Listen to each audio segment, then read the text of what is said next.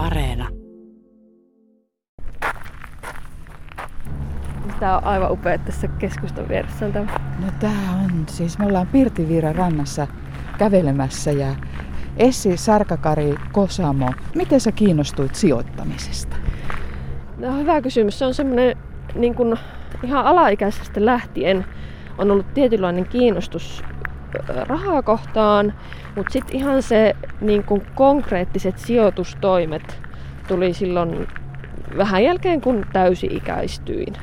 Niin silloin taisin, ekat sijoitukset taisi olla ihan suoria osakkeita, mitä ostin, ja se hirveästi osingot kiinnosti muun muassa, mutta eihän se silloin ollut se sijoittaminen vielä semmoista, että olisin oikeasti ymmärtänyt, mitä olin tekemässä, vaan lähinnä ymmärsin, että Nokia valmistaa kännyköitä ja Nokia renkaita, renkaita ja Fortum sähköä.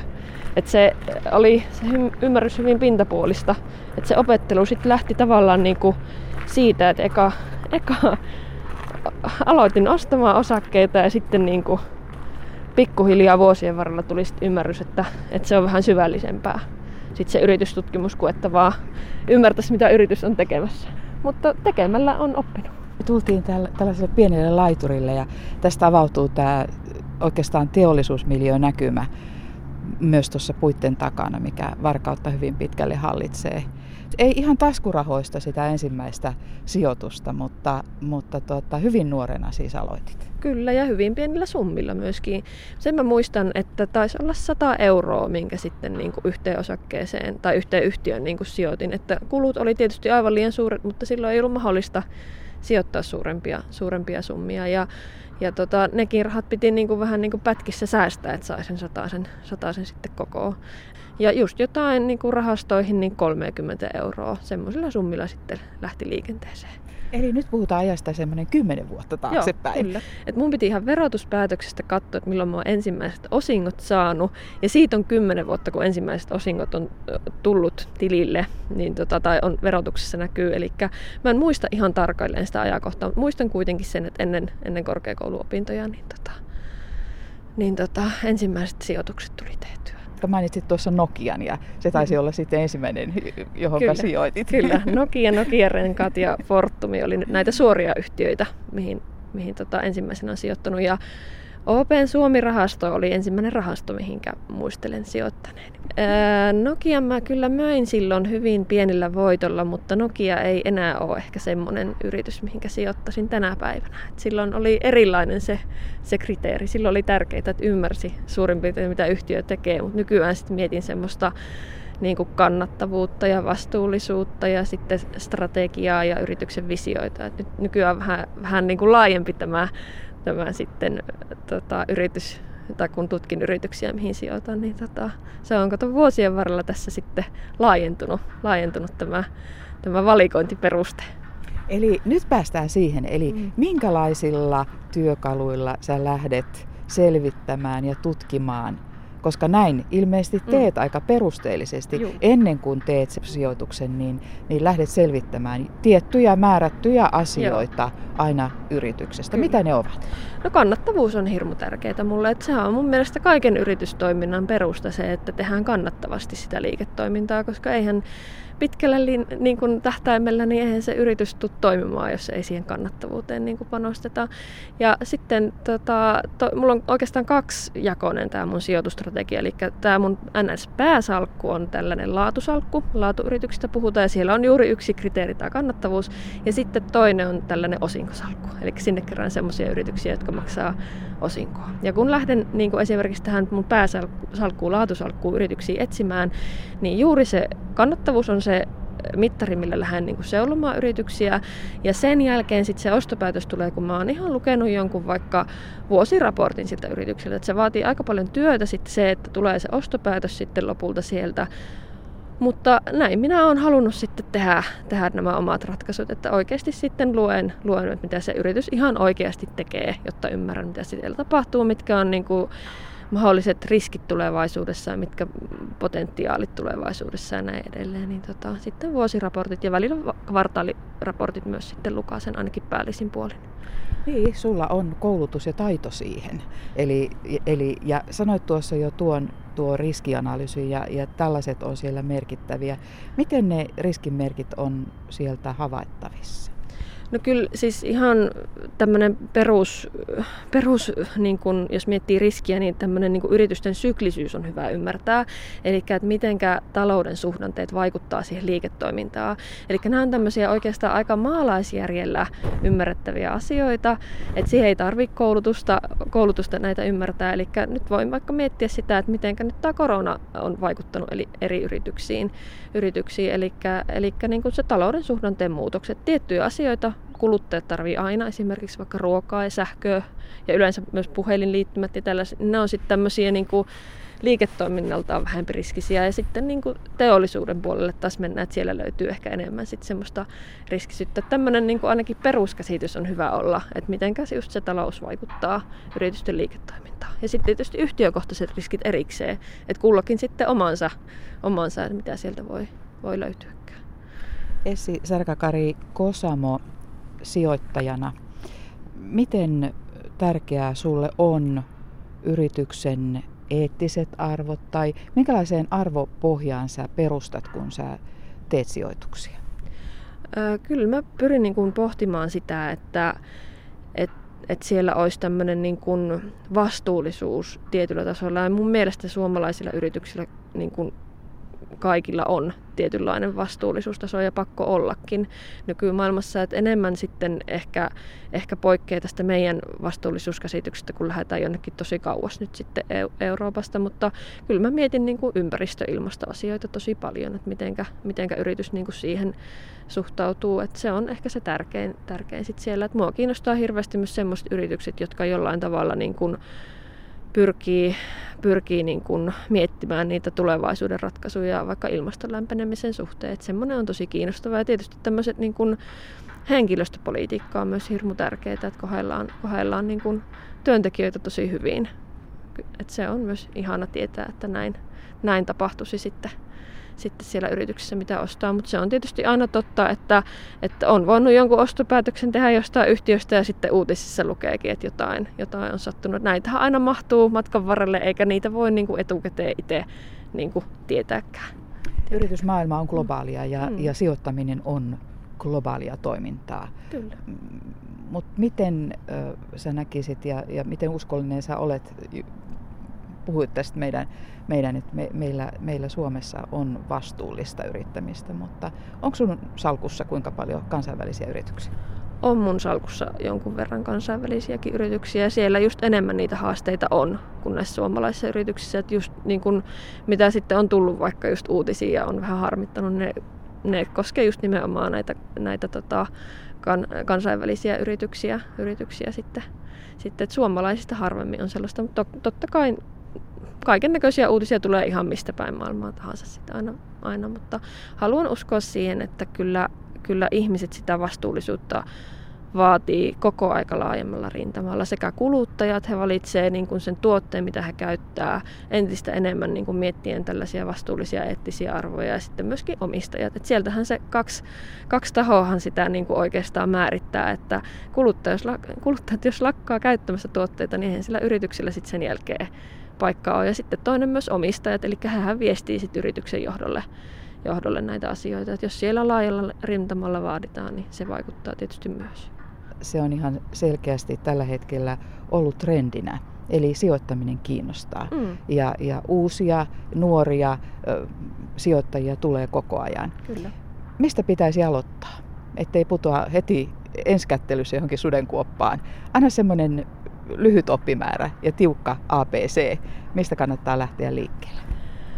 Sijoittamisen realiteetit on hyvä ymmärtää. että nyt me ollaan menty niin valtavan pitkä matka koko aika vaan ylöspäin. No toki viime vuonna oli koronan myötä, oli siellä tota, muutama, vuo, muutama viikon aika syväkin, syväkin sit heilahdus, mutta se on ainakin hyvä ymmärtää, että, että kurssit ei tule aina menemään ylöspäin. Ja jos ei pysty sietämään sitä arvoheiluntaa, niin sitten se sijoittaminen ei ole sun juttu. Et sehän tahtoo vähän mennä sillä tavalla, että mitä pidempään ollaan menty ylöspäin, se enemmän niitä uusia sijoittajia tulee, kun näyttää vaan käppyrät vihreältä. Että semmoinen ainakin niin kun, keskustelu itsensä kanssa, että, että sietääkö sitä arvovaihtelua. Ihan voi niin lähteä miettimään, että jos olen sijoittanut 100 euroa, miltä minusta tuntuu, jos se on huomenna 80 euroa. Jos olen pitkällä aikavälillä saanut vaikka 10 000 euroa kerrytettyä, miltä minusta tuntuu, jos se onkin hetkellisesti niin kuin 500 euroa sitten. Että, että tämmöistä niin kuin pohdintaa ihan ensimmäisenä. Ja, ja sitten tietysti niin, tota, hajauttaminen ja semmoinen,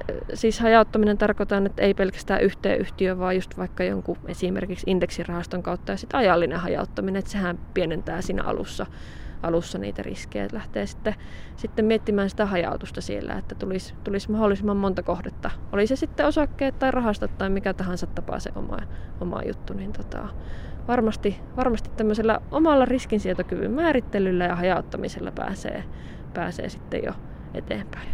Sunnuntai vieraana on sijoittaja ja varainhoitaja sekä Varkauden kaupungin elävöittämiskoordinaattori Essi Sarkakari Kosamo. Me tultiin nyt sun tämänhetkiseen työpaikkaan. Me tuntiin tänne Varkauden kaupunkikeskustan kehittämis ry tiloihin ja sulla on alkanut ihan uusi duuni täällä. Eli sä oot elävöittämiskoordinaattori. Ja pelkästään tämä titteli on mielenkiintoinen. Mutta lähde avaamaan vähän, minkälaiseen hankkeeseen sä oot nyt heittäytynyt vuodeksi. Aloitin tosiaan viime viikolla tämähän on mullekin vielä tässä alussa opettelua.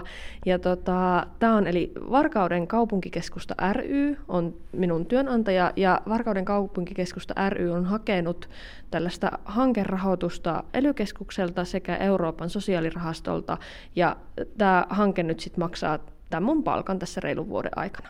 Eli mun tehtävä on nytten, nytten tässä niin kuin Varkauden kaupunkikeskusta, ja tässä on useampi keskusta Varkaudessa, niin olla tukemassa, tukemassa sitä elävöittämistä. Eli ihan niin kuin verkkokaupat on vaikuttanut ihmisten ostoskäyttäytymiseen ja erityisesti tämä pandemia, pandemia sitten, niin tota, tämän hankkeen avulla yritetään nyt sitten miettiä toimintamalleja, mitä kaikkea pystyttäisiin sitten olemaan yrittäjien tukena ja myöskin niin kuin saamaan sitä, sitä niin kuin ostokäyttäytymistä takaisin tähän, tähän paikalliseksi.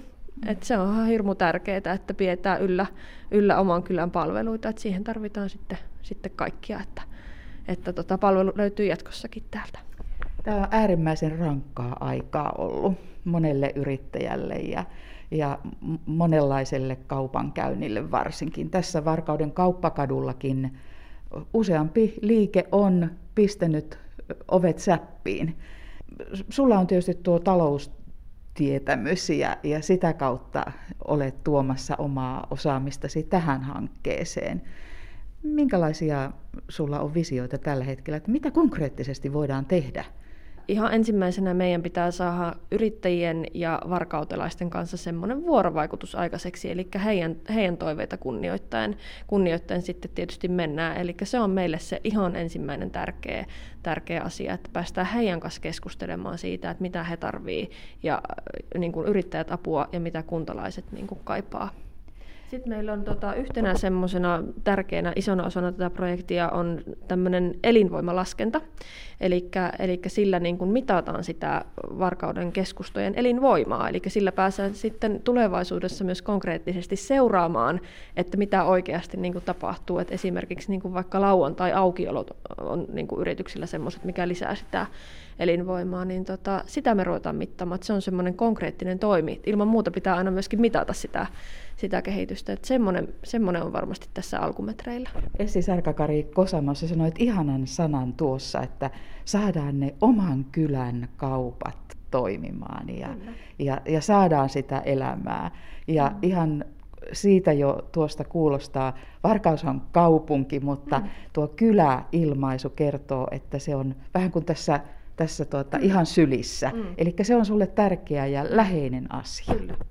Kyllä, että itsehän mä oon itse asiassa Leppävirolta kotoisin, mutta tämä Varkaus on ollut mulle semmoinen, että, että äiti on ollut täällä töissä ja isä, isä on täällä aikoina asunut. Itse on opiskellut Varkaudessa, aloitin täällä opiskelut, että tämä on aika läheinen paikka, paikka sitten Varkaus mulle, että, että koen vähän niin kuin omaksi paikaksi tämän Varkauden tietyllä tavalla, että sen takia on tosi kiva täällä olla, olla tekemässä. Ja kyllähän se on myöskin sillä tavalla, että kun tulee tuollaiselta tosi paljon pienemmästä paikasta, niin kyllähän me täällä hoidetaan myös niitä asioita niin kuin leppävirtalaisena, että, että kyllähän se on niin kuin ympärys, ympäryspaikka, tai jotka ei niin tässä varkaudessa asu, niin se on tärkeää sitten, että on tässä lähellä, lähellä näitä kaupunkeja, joissa pystyy asiat sitten hoitamaan. Mm. Eli se vaikutuspiiri kaupungilla on mm. laaja niihin lähi, mm. lähikuntiin ja lähikyliin. Kyllä, ja, mm. ja, ja tuota, että tämä on meidän Kyllä. porukka ja tämä on Kyllä. se meidän, meidän minnekä me, mistä me saadaan elanto elämäämme ja minnekä me jätetään ja tuodaan ne rahat. Kyllä, se on juuri näin. Eli kyllähän tässä niin kuin äh, pitää niitä muitakin asioita kuin ruokakaupassa apteekissa ihmisten tehdä, niin tota, sitä sitten toivoo, että ne löytyy jatkossakin, jatkossakin täältä läheltä, lähempää. Ja tämä itse asiassa mulle ei ole hirveästi niin kuin avannut silmiä tämä ensimmäinen työviikko viikko sillä tavalla, että, että täällähän on ihan uusia nuoria yrittäjiä avannut kivijalkaliikkeen tämän pandemian aikana. Että on niin kun selkeästi semmoista yrittäjähenkisyyttä ja niin kun tulevaisuuden uskoa löytyy täältä varkaudesta. Et toivottavasti se saadaan myös välitettyä sitten niin kuin varkautelaisille. Varmasti osalle välittyykin, mutta tota, se on varmasti tota, semmoinen juttu, että mitä voidaan tuoda lisää vielä, vielä niin kuin tiedoksi varkautelaisille. Että täällä tosiaan löytyy semmoista tekemisen meininkiä. Täällä on tosi semmoinen, niin kuin yrittäjät on tosi aktiivisia ja ja tota, innostuneita ja, ja on niin kuin valmiina olemaan myös, muutoskyvykkyys on yksi osa-alue, nimittäin tätä hanketta, että autetaan siinä muutoskyvykkyydessä yrittäjä, niin musta tuntuu, että täällä semmoiset niin kuin valmiudet on olemassa, olemassa, että se on kyllä tosi ihana asia huomata tässä, että eteenpäin ollaan menossa. Jos ei joku polku johda eteenpäin, niin joku toinen ja, ja mm. se yrityspohja, mille on lähdetty rakentamaan, jos se ei tässä ajassa kanna ja tämmöisenä korona-aikana, mm. niin siihenkö sä nyt kannustat sitten, että lähtee miettimään ja, ja, ja vähän strategioimaan uusia kuvioita sille omalle yritykselle? No kyllä se varmasti on siis semmoinen, semmoinen asia, että eihän tämä ole ainoa haaste varmasti, mitä tulevaisuudessa tulee eteen, eli pandemiatilanne. Varmaan pandemia voi olla tulevaisuudessa erilaisia, kuka tietää, ja varmasti niin kuin ihmisten kulutuskäyttäytymiseen vaikuttaa tulevaisuudessa moni muukin asia kuin pelkästään se, että verkkokaupat yleistyy. Et kyllähän me tässä niin kuin pohditaan, pohditaan just nimenomaan näitä asioita ja pyritään miettimään niitä toiminta, toimintamalleja. Et y- yksi asia, mitä ollaan puhuttu, että olisi hienoa, jos saataisiin esimerkiksi tämmöinen tulevaisuuden tutkija niin kuin vähän kirkastamaan sitä, että minkälainen se mahdollisesti voisi olla sitten, sitten tota, se tulevaisuus ja semmoinen kuluttaminen ja kaupunkikeskustat sitten tulevaisuudessa. Että, että tämä on yksi toive esimerkiksi, että mitä, mitä niin kuin päästä sitten kuuntelemaan ja saamaan sieltä niitä eväitä. Nyt me palattiin, palattiin tänne ulos tähän kauniin Pirtivirran rantaan ja, ja rahamaailma, jotenkin kun puhutaan rahasta, niin tulee sellainen kovat arvot ja, ja sellaiset niin kuin ensimmäisenä pintaan. Mutta Essi Sarkakari Kosamo, luonnolla on sulle erittäin tärkeä ja suuri osa sun elämää ja, ja sun arvomaailmaa pohjautuu pitkälle myös, myös luontoarvoihin.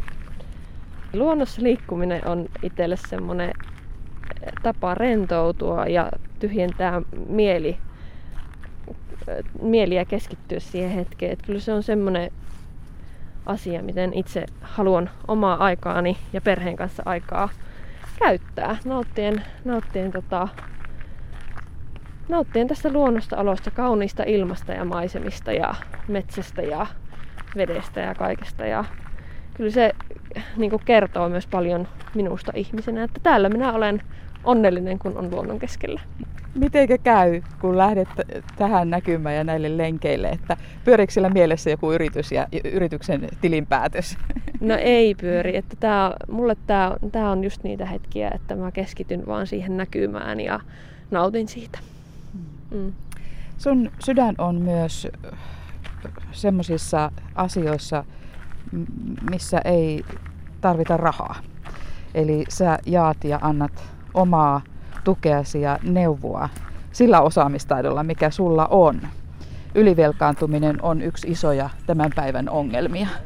Viime vuonna tein hieman enemmän sitä ja tota, nyt on ottanut tavaksi sen, että mulla on aina yksi perhe kerrallaan. Esimerkiksi vaikka ylivelkaantunut perhe, jota sitten neuvon. Eli sehän on aina pitkä prosessi tietysti saada, saada tota sellainen tilanne, tilanne kuntoon. Eli se esimerkiksi puoli vuotta tai vuosi saattaa mennä, että yhdessä katsotaan niitä asioita, että ne ei kuukaudessa tietysti ratkea, mutta lähdetään esimerkiksi katsomaan, listaamaan niitä velkoja, mitä on ja että mitenkä sitten pääsisi pikkuhiljaa niistä eroon. Vähän niin kuin annan keinoja siihen, että mitenkä saisi pohdittua sitä omaa kulutuskäyttäytymistä, mikä voi joskus olla syynä niihin talousvaikeuksiin. Joskus on jotain muuta paljon kurjempiakin syitä, syitä sitten siellä. Ja sitten mietitään sitä, että miten voitaisiin tulevaisuudessa estää, että sillä tavalla kävisi. Että sitten luodaan, paras tilannehan se, että päästään pohtimaan sitä, että miten pystyy luomaan tulevaisuutta varten sitten niitä puskureita. Että jos tulee niitä, niitä tota, vaikka sairastumisia tai muita, niin sitten se talous ei menisi enää sellaisen samaan, samaan tilanteeseen. Että se on hidas prosessi aina, mutta yksi perhe kerrallaan säännöllisesti aina sitten keskustellaan, keskustellaan sitten näistä asioista ja välillä tavataan tai vaikka soitellaan tai, tai muuta sitten. Ylivelkaantumiseen johtaa niin monet asiat ja, ja kun se kohtaa, sanotaan vaikka perhettä, niin se saattaa olla hyvin häpeällinenkin tilanne. Niin miten, miten sä kannustaisit ja, ja niin kuin neuvoisit, että, että varmaan niitä ongelmia ei kannata ainakaan lakasta sinne maton alle tai viivytellä niiden ongelmien kanssa? Siis varmaan suurin osa ihmisistä jossain elämänsä vaiheessa kokee sen, että että tarvitsisi niin jonkinnäköistä taloudellista niin kuin neuvontaa, että saisi jonkun haasteellisen tilanteen ratkaistua. Eli se, sen toivo, toivoisin, että se ei olisi ihmisille semmoinen häpeä asia, vaan nimenomaan, että mitä aikaisemmin ottaa yhteyttä, oli se kuka tahansa tai mikä taho tahansa, mistä, mistä lähtee sitä apua hakemaan, niin mitä aikaisemmin sen paremmin. Että se on aina niin kuin sitä omaa tilannetta ajatellen niin parempi, kun mieluummin vaikka vähän liian aikaisin, että mietityttää, että hetkonen, että mitähän tästä tulee, kun sen jälkeen, kun vasta tilanne on ja sitten semmoinen, että on vaikka ulosotossa, ulosotossa useampi lasku. Eli kun tahoja löytyy, mistä apua saa, ja niitä on nimenomaan sen, sen takia niin kuin ruvettu tavallaan niin kuin pystyttämään tällaisia tahoja, niin ilman muuta ajoissa yhteydenotto. Se on, se on tosi hyvä juttu, jos tiedät, se vaatii aina semmoista niin kuin henkisiä voimavaroja ottaa tällaisissa asioissa yhteyttä, mutta, mutta suosittelen lämpimästi lämpimästi tekemään niin. Sä oot pankkimaailmassa ollut pitkään ja tehnyt siellä työtä. Kyllä. Kuinka kovaa se on ja miten pitkälle pankit ovat olleet ja näkisit, että valmiita nyt esimerkiksi tässä korona-ajan tilanteessa joustamaan ihmisten ongelmissa? Siis minun näkemys on se, että pankithan tosi hienosti lähti niin kuin nimenomaan auttaa ihmisiä vaikka lainanlyhennysten niin kuin, suhteen. Eli mun ymmärtääkseni useampi pankki tarjosi mahdollisuutta maksuttomasti muuttaa vaikka, tai ottaa vaikka vuoden lyhennysvapaata lainoihin silloin, kun korona, koronatilanne alkoi ja silloin, kun tuli tosi paljon lomautuksia ja jopa irtisanomisia, niin pankithan ihan ilmoitti, että, että nyt saa olla yhteydessä tällaisesta asiasta. Ja mun käsittääkseni jotkut pankit joutuisit ottaa vähän niin kuin jopa lauantai-työtä siihen, koska niitä hakemuksia myös tuli niin paljon, että mä koen kyllä sen joustavana, joustavana semmoisen, että, että tota tarjotaan maksuttomasti muutosmahdollisuuksia ja sitten lisätään sitä, sitä niin kuin työskentelijöiden määrää siinä tilanteessa, mutta kyllä se on toisaalta myös näkynyt pankkimaailmassa, että kyllähän tämä tilanne on ruuhkauttanut aika paljon sitten, sitten niin kuin palveluita. Että siellä on valitettavasti joutuu odottamaan myöskin sitä vuoroonsa tällä hetkellä, että se on vaikuttanut tosi paljon pankkimaailmaan. Tämä on niin kaunis syyspäivä ja tuolla lähti, en tiedä lähdettiinkö siinä kalalle, aurinko paistaa ja, ja tuossa Pirtivirrassa veneitä liikkuu. Millainen filosofia tai millainen ajatusmaailma sulla liittyy sijoittamiseen? No, mulle se syy, miksi minä sijoitan, on se, että, että mä tavoittelen ainakin osittaista tällaista taloudellista riippumattomuutta.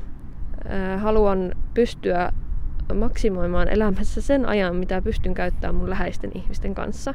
Koska mulle he on se elämän tärkein asia. Mun perhe, mun puoliso, mun lapsi, mun vanhemmat ja sisarukset. Niin se on oikeastaan se, mikä niin kuin kiteyttää sen koko, koko niin kuin sijoittamisen tarpeen. Eli se mahdollistaa sen, että mulla on enemmän aikaa rakkaille ihmisille ja asioille ja harrastuksille. Tekeekö raha onnellisuutta?